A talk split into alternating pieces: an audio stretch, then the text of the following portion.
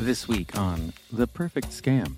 The day that I confronted her, she was literally texting the scammers, Oh my God, my son is here. I can't talk to you right now. She was just convinced through her very fiber that this was love, that these were all good people, and that they were all going to pay her back. Welcome back to The Perfect Scam. I'm your host, Bob Sullivan. Romance scams cost Americans half a billion dollars each year, the FBI says, and the crime is growing fast. People isolated at home during the pandemic, well, that makes them even more susceptible to this crime. This is a two part story, so if you haven't listened to last week's episode, you should go back and do that now. Last week, we met Ben and his mom, Debbie, who gave everything she had to lovers she met online. Today, we rejoin the story of Ben and Debbie just as he discovers his mom is in severe money trouble. Debbie has asked her sister for help paying the bills and Ben found out that way. He doesn't really understand why, not yet. Debbie is a widow, living in New Jersey. Her husband died over a decade ago, and she only started dating again recently. She's met a few men playing games like Words with Friends, and she struck up all virtual relationships with them. Ben knows his mom has been chatting with a man named Joshua but he has no idea how far things have gone. Then my aunt told her son, my cousin, who you know I'm close to, and he just rang me out of the blue and said, "You need to talk to your mom. She's in a really bad shape." Oh, God, what was it like getting that phone call? Yeah, that was you know your heart dropping into your stomach, and uh, just saying, "Oh no, you know, what did you do?" And immediately reflecting on you know, those Joshua conversations from two years ago. And I, I thought she had put that behind her. So I was concerned that she might not be honest with me. So I devised my plan of, of just dropping in on her for a surprise visit. When I dropped in on her, she wasn't there. You know, so I, I let myself into the house and saw the bills spread out all over her dining room table and frankly started looking through that jumped onto her computer and started looking at her emails and just was gobsmacked. Ben waits at his mom's home, his childhood home, and uses the time to read through her messages, seeing blow by blow the conversations she'd been having. That's when he begins to put the pieces together and understand the dark place his mom is in. I mean, it was soul crushing to read her texts. I was the only one who, of the children who read them as many as I did, you know, a whole year's worth.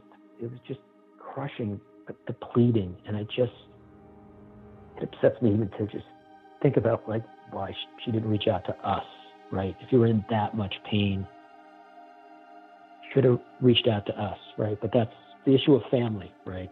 Text by text, he starts to build the story of what happened to his mom. My mom luckily had kept records of every financial transaction that she had made with the three different scammers that ultimately hooked into her. So the first was January 23rd, 2018. Asked her for $800. You know, it escalated very quickly after that. One month later, $5,000. Another month after that, $7,500. So by April, it was $16,000. I mean, just, wow. just escalated quickly. He reads all the text messages and emails between his mom and Joshua for all of 2020, and it's obvious.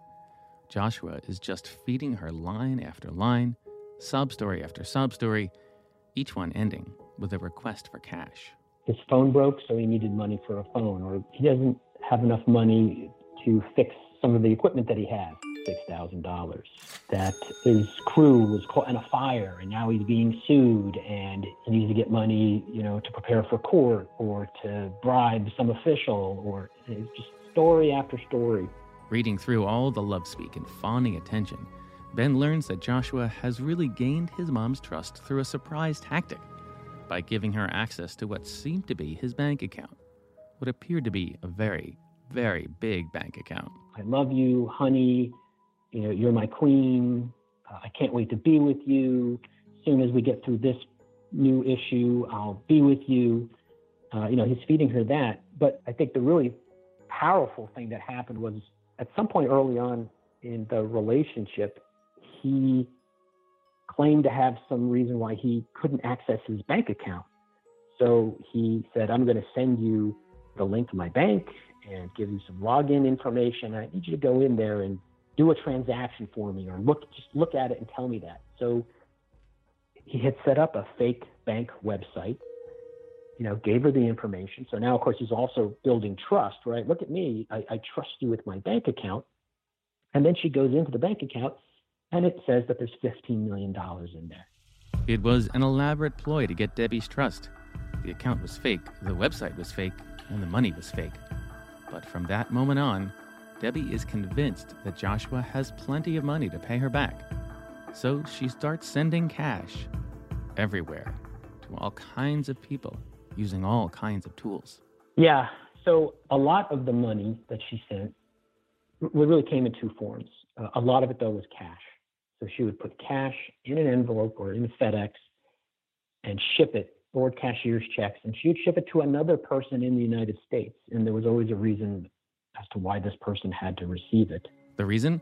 Criminals like using so called money mules to move their stolen cash or checks or even gift cards around the country and out of the country. It raises less suspicion. Steam cards, Apple cards, any kind of card where she could you know, scratch off the code in the back, send a photo of the code so that, you know, it could be converted into cash wherever he was. And again, there was some excuse as to why Steam cards were the preferred currency of wherever he was. But she was mailing cash to addresses around the United States at one point. Yes, yeah.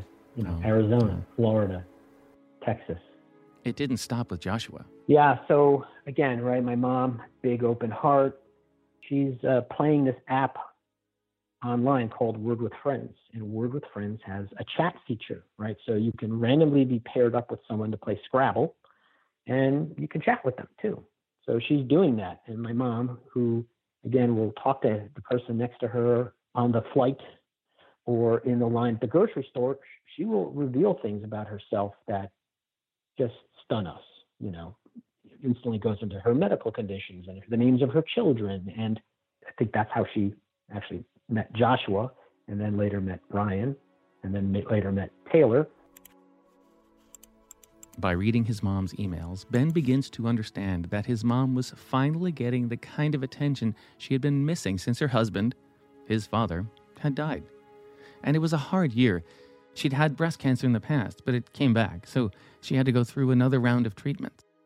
Now there are men who are fawning over her. Well, you seem like a very nice lady, and and you know why don't we exchange pictures? You know, they send her a fake picture, and she sends her herself, and oh, you know what a beautiful woman you are, and you seem really nice. Boy, you seem to love your your family, and she's getting the type of attention that she hasn't gotten in 15 years. She has the love of her children, but she's not getting that kind of you know, powerful romantic attention. Like Joshua with the fake $15 million bank account, the person who claimed to be Ryan also uses an elaborate ploy to gain Debbie's trust. She's telling Ryan, a scammer, oh, I'm having financial problems, you know, and oh, well, you know, I, I have some money. Maybe I could help you. Oh, could you? That would be wonderful. Yeah, if you'll just tell me your bank account number or your credit cards, I'll be happy to pay them. She gives them her login information for her credit cards and for her bank. Oh my God. and sure enough, you know, Ryan deposits $7,400 into her credit card account. Boom, now he's got her trust. Like, oh my God, thank you. You, you saved me. And oh, but you know, Debbie, um, I, I know I just put that money in, but it's my daughter's birthday and I could really use some help. Do you think you could, you know, get me some Apple cards and send the codes to me? The payment is real, probably paid through another hacked bank account, but it is enough for Debbie to begin to trust Ryan too. Then, more suitors arrive, and they actually start fighting over Debbie. I think some of it was almost like a fatigue, right? I mean, Joshua had been hammering her for money for 18 months right? And now another person comes along and starts asking for money, and she, oh, this must be the way the world works. That's all I can think is at some subliminal level, she's just beaten down, and she does it, you know. And then the third one comes along, you know.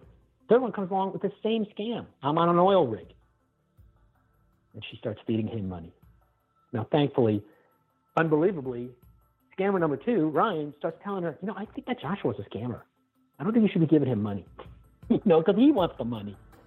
Mind boggling. As the depths of his mom's financial troubles start to sink in, Ben begins to realize that her home is at risk. Ben's sister lives in another unit at their mom's house, and she pays the property taxes. But mom took that money and sent it to the scammers instead, so the taxes weren't paid. And it's obvious Joshua is ready to go in for the big kill. We're into 2019. And by now, there's a lot of financial damage that's already been done. You know, one of the things, of course, is the scammers are, are feeding her ways to get more money, right? So she might be told, well, don't you have any friends that you can ask money for? So she did ask friends for money. You know, do you think you could ask the credit card company to increase your balance? Do you think you could sell your house? Uh, re- oh my you know, God.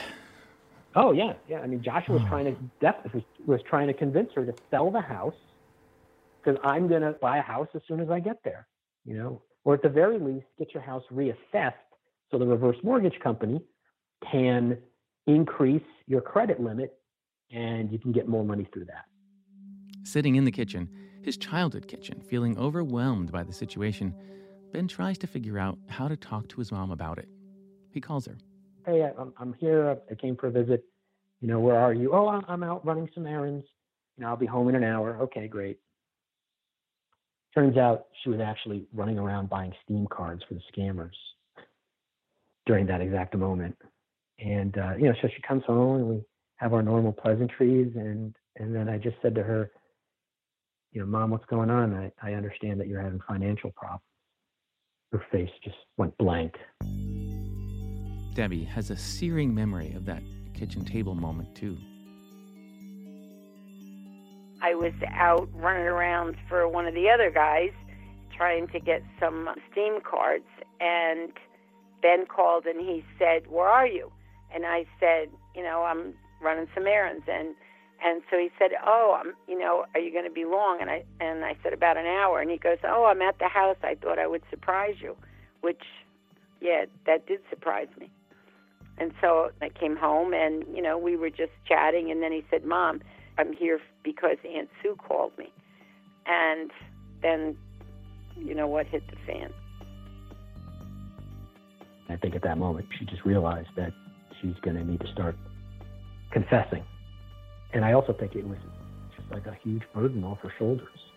Mm-hmm. Because having read the text since January, which you know I, would only read ten months, the texts were just over and over and over pleading and pleading, please, please stop, please stop asking for money, please send me money, please. I can't pay for my medicine. I need to have radiation treatment. She was just stress, stress, stress. And I think finally, now that she was let it, gonna let someone in, maybe the stress was just that weight was lifted off her shoulders. And she's begging for help. She just didn't know how to get help, right? Yeah, I think there's a lot to unpack in that moment, right? Having to admit that all those, all that emotional energy that you had put into the last three years was for naught. But it wasn't that easy. She was thankfully completely transparent, just opened herself up. Here's everything that has happened in the last three years. And I said, you need to stop. You know, you need to cut these people off. And no, no, you know, Joshua's he does love me. He's he's gonna pay me back.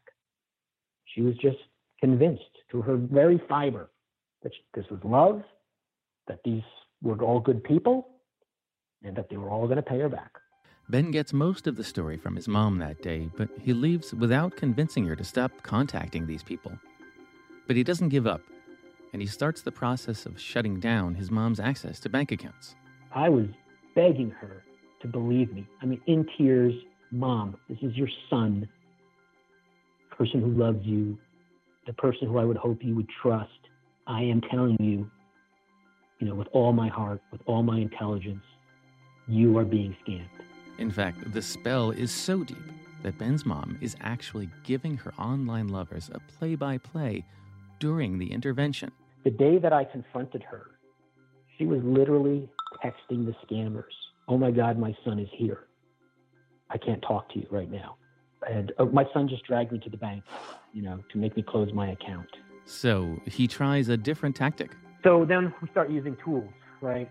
We take the photos that she's been given and we start running them through social catfish. And sure enough, we start getting hits.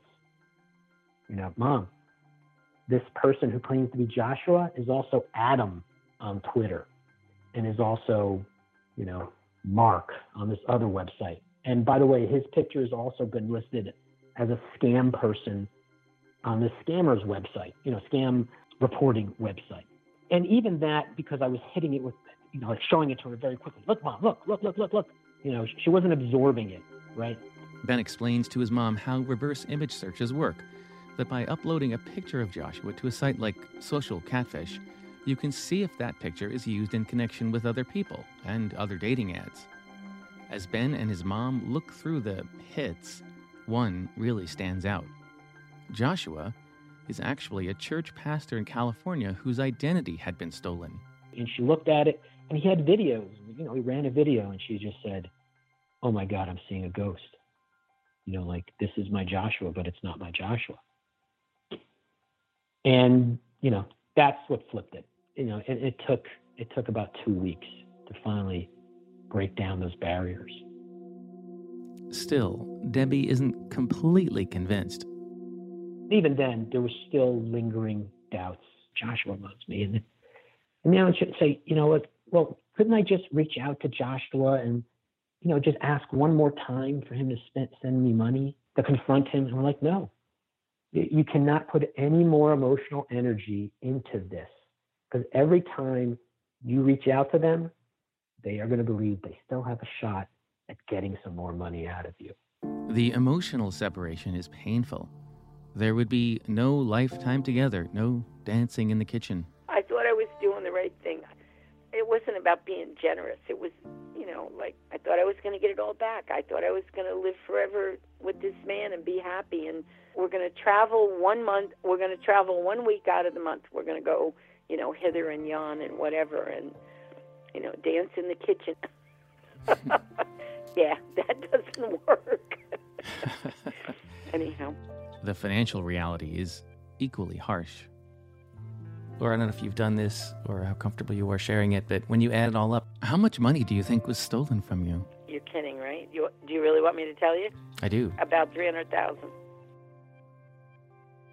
Ben helps his mom begin to put the pieces back together, but it's a long road and far from over. Even though Debbie didn't sell the house for Joshua, the financial hole she is in might mean they have to sell anyway. So there's still a lot of stress. Still goes to church. She still sees her friends. She still walks her dog, which is good. You want her to, to stay connected to things.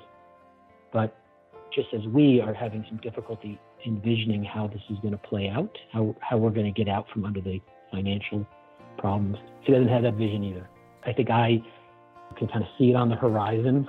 Um, you know, like here's some things we're, we're going to do and that should resolve your financial problems. But she's not there yet because it's a big change. She's lived in the same house for over 50 years, and right now we don't know if we can keep the house. Oh right? God, so that's that's 50 years of of memories to, to pack up and move someplace else. And th- basically, that's the house you were born in, or, or, you moved to when you were very young, right? Yeah, yeah. I think I was five when uh, when I moved there. So yeah, I mean that's the only home I've I've known.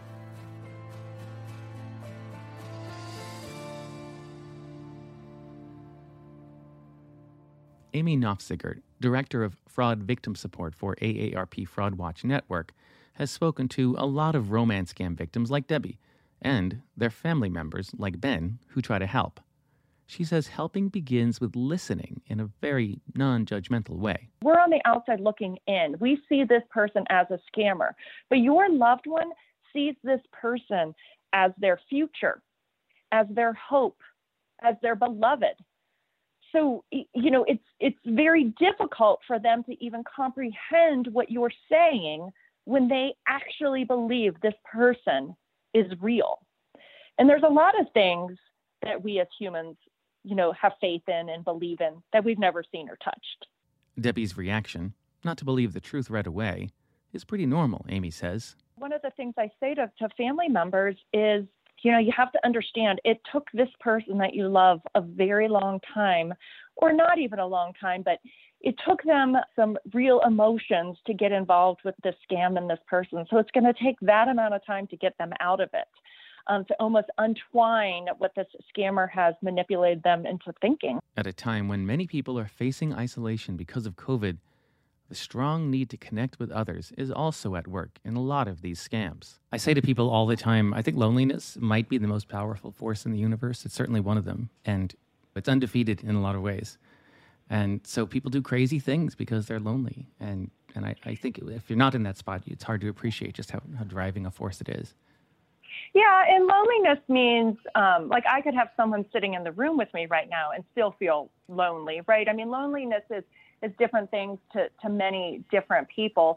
And, you know, loneliness, if you are someone who wants that companionship, right, your, your red flag finder might not be up. In fact, I've heard in the past, talking with law enforcement, that some people who are victims of romance scams know it's a scam, at least on some level, but they don't want to hear it. They're just happy to have someone to talk with. That's why it's so important for family members and friends to spot these scams early on we want to catch people when they've just sent maybe you know $100 in a prepaid gift card. That's when we want to catch them. That's when you know they start getting that gut feeling that just doesn't seem right. That's when we want to catch them if not catching them way before never sending any money. But these victims will never see the money again. We just need to again remind everybody including ourselves at any time we are talking to someone that we do not know we need to have our red flags up. And so if you're a family member who is listening to this and perhaps you've encouraged your loved one to go online to meet new friends or anything like that, just make sure that they know that the internet is a great place for that, but we all have to have those safety mechanisms in place and know the red flags. While getting involved and staying involved is very important, it's also important to maintain healthy boundaries best comparison, but it's one that we have. But if you look at someone who's an addict of drugs or alcohol, right, we hear of people, you know, coming into the home and stealing jewelry and, and pawning it for, for whatever their addiction is. And that's that's one of the things that we find is there's a lot of similar qualities in people who are um, chronically victimized by some of these scams, particularly romance scams and sweepstakes scams. They get so uh, emotionally involved, they get under the ether, they get brainwashed, whatever you want to say.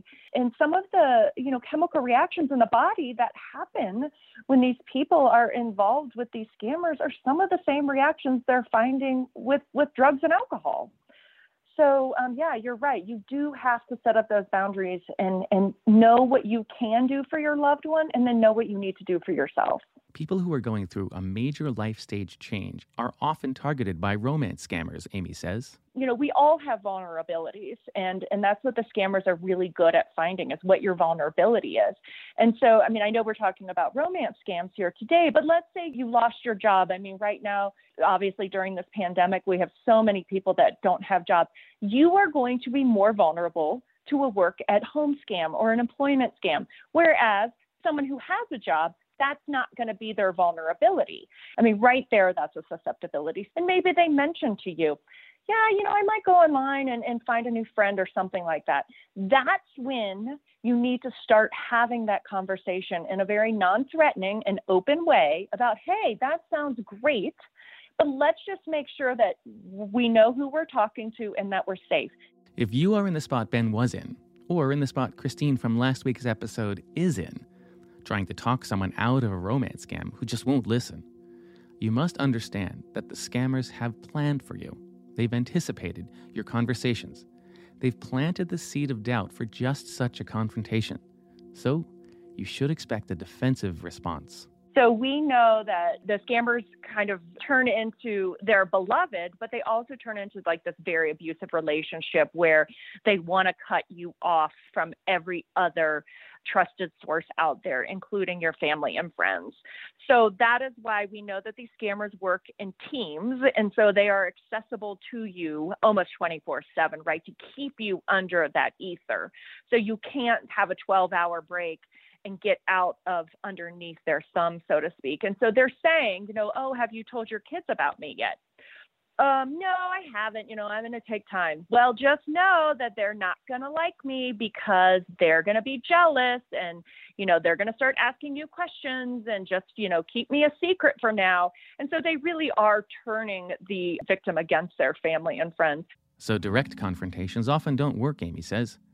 Instead, she suggests starting the conversation with a series of open ended questions. I think some of the important questions to ask are well, how did you meet them? And if they met them online, how do you know that he's real? Tell me about him. What does he do for a living? Where is he from? Has he asked you for any money or personal information? If he ever asked you to open up a bank account, that seems suspicious. Would you definitely come and talk to me about it, please? Um, and just remember that strangers are strangers online as they are in person and treat them as such. Would you do that for me? Most important of all, don't attack. Don't do anything to shut down the other person. You have to keep those lines of communication open. It might be painful to kind of play along with it, but we know that keeping those lines of communication open and not falling into kind of that defensiveness of what the scammer is telling the victim is going to happen can actually work to your betterment. Because, one, if the victim is more open and telling you about who this person is, then you can kind of data collect for yourself and then start putting together all of the red flags. But if the communication between you and the victim shuts down, then that's not going to help anyone because they're just going to turn to the scammer more. I know that there's no way to avoid the strange dynamic that's often at work, especially when an adult child is trying to talk their parent out of an online lover scam. Yeah, I mean, I think for a lot of people, it's a very difficult situation. I was actually working with a victim's family last week. I had like five brothers and sisters on the phone with me, and we were talking about this. And it's difficult because if you think about families, even the healthiest of families out there, there's history, right? And so all of the sudden, for the child to be telling their parents and getting upset with their parent, who is still their parent, what to do and what to say, again, that could make that person feel more defensive. Like, you, of course I know what I'm doing. I'm your mother for crying out loud, right? Ben also says it's important to be non confrontational with the victim and to understand that, like it or not, you are in an emotional tug of war with the criminal. So I think first and foremost is you don't want to blame the victim. That you need to gain their trust you need to gain more trust, right, than the scammers have gained. So you don't want to go on the attack. What you want to do is understand where they are and let them know that you love them and uh, that you want to support them, take care of them. And you know, you're you're there to help them and you know, to please trust you, right? Trust that love. Second priority, he said, act fast to get the financial situation under control, get their accounts back under control. Tell the bank that there's fraud going on and not to allow any transactions. Call all your credit cards and get your passwords reset. Time of the essence. We did that all in one day. The day that I showed up, I was shutting everything down. There may be opportunity if you act quickly to recoup some of the money that's been lost right? So in the week or two right before this all came to a head, my mom had had purchased a number of really large Apple gift cards, five thousand dollars, twenty five hundred dollars, and we didn't act fast enough on those. By the time we acted, the scammers had already cashed them in and drained them. You know, if we had been a little faster, we might have been able to get that money refunded. Finally, he said, consider professional legal and financial help. Take the time to talk to lawyers, you know, a bankruptcy lawyer, consumer protection lawyers for guidance. That's been helpful. And there's implications that you don't think of, right? So when my mom cashed in her IRA, because it was a $65,000 IRA. There's going to be about $18,000 in taxes that she's going to get hit with in 2020. Ben, a project manager at work, has taken the lead putting the family back together. The most important step, he said, might have been a pact put into writing by the children. It's been incredibly important for me to be working with my sisters on this. We got together and, you know, we're, we're a close family, but we live apart. We, you know, only talk occasionally on the phone. So it was critically important that we pull together, that we be a, a unified front for being loving and compassionate and reinforcing each other and our mother of you know you need to trust us we're going to take care of you right? That the worst thing i could think of is having siblings who are then fighting over how to resolve the issues you know with the victim. And as a part of that i said we as the three siblings need to have what i called it a team charter right like how are we going to operate so that we don't tear each other apart. And you know, as silly as that maybe that might sound to some people, it's been it was very helpful, right? It got us all on the same page. And, and you know, and for us, we agreed this is not going to ruin our lives. We can't let it ruin our lives. We can't let it ruin our relationship with each other. A big part of that team charter is a statement of long term goals, the outcome the family is aiming for. We set a goal of trying to keep my mom and my older sister in their house to, and the goal of getting her into a budget that she could live the rest of her life on, that we didn't want her to fall into a depression, and that we should try and help her to get professional help. And we wrote that down. And, you know, we meet every um, one to two weeks and kind of review where we're at. We all have our action items that we're pursuing. We're tracking it all in a in a document.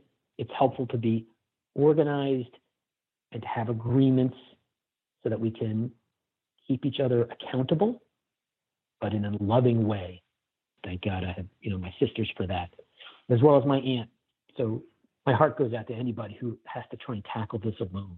I would think that even if you don't have other family, latch onto a good friend who you can confide in and can support you, you know, as you try and help the victim of the scam out of their hole. That is so wise. Uh, the fact that you committed to writing all this down and, and understood that it, it, could, you know, there are going to be moments where you're going to tear each other apart or you, where, where, you could. Uh, where does that wisdom come from? That's my dad. I don't, you know, my dad, like my mom, was all about family. And, uh, you know, I, I think that's just his spirit saying, you know, stick together on this one and you know, and for me personally, I'm just also, uh, you know, my background, I'm an IT project manager, so I'm naturally organized and dealing with groups. I'm sure that your dad is very pleased with the way that you're taking care of your mom. Thank you for saying that. It took weeks to get Debbie's fever to break, and it'll take months or even years to fix her finances. Still, Debbie says she's a survivor and she'll make it. Well, that's this gal that from high school that I I see a lot, and I say to her, I survived widowhood, I survived cancer, and then a knee transplant, and then another knee transplant, and then breast cancer again in February. I go, and I'm going to survive this. I said, I don't know how, but I'm going to do it. I'm going to survive. It just won't be easy. Unfortunately, Christine is still waiting for her mom's fever to break. I connected her with an old friend, Barb Sluppick, who ran one of the first romance scam support groups years ago. But we checked in on Christine right before this podcast was going to drop. She didn't have any good news to report. I really don't have a plan at the moment. I don't know what more can be done. I've talked to the police. They said unless the banks try to charge her for the fraudulent transactions, then they can't really do much there really isn't anything I can do, and she's she's going to lose everything that she has, and she doesn't care. And it's been over six months, and multiple multiple people, and for some reason, all of this is so real to her. It doesn't make sense to anyone in my family. It doesn't make sense to anybody I know. Once you talk to her and you hear her side of it, no one understands how she does not see this has all been a scam.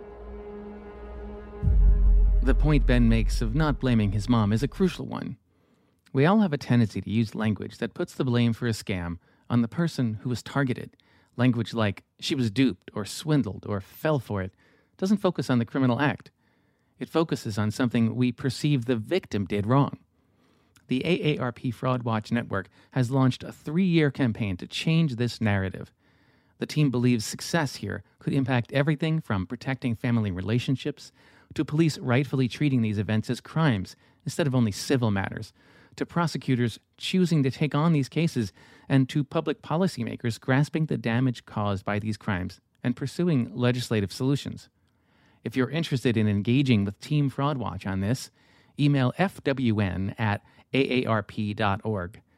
That's fwn at aarp.org. Are you 55 plus? There are many ways your community could use your help.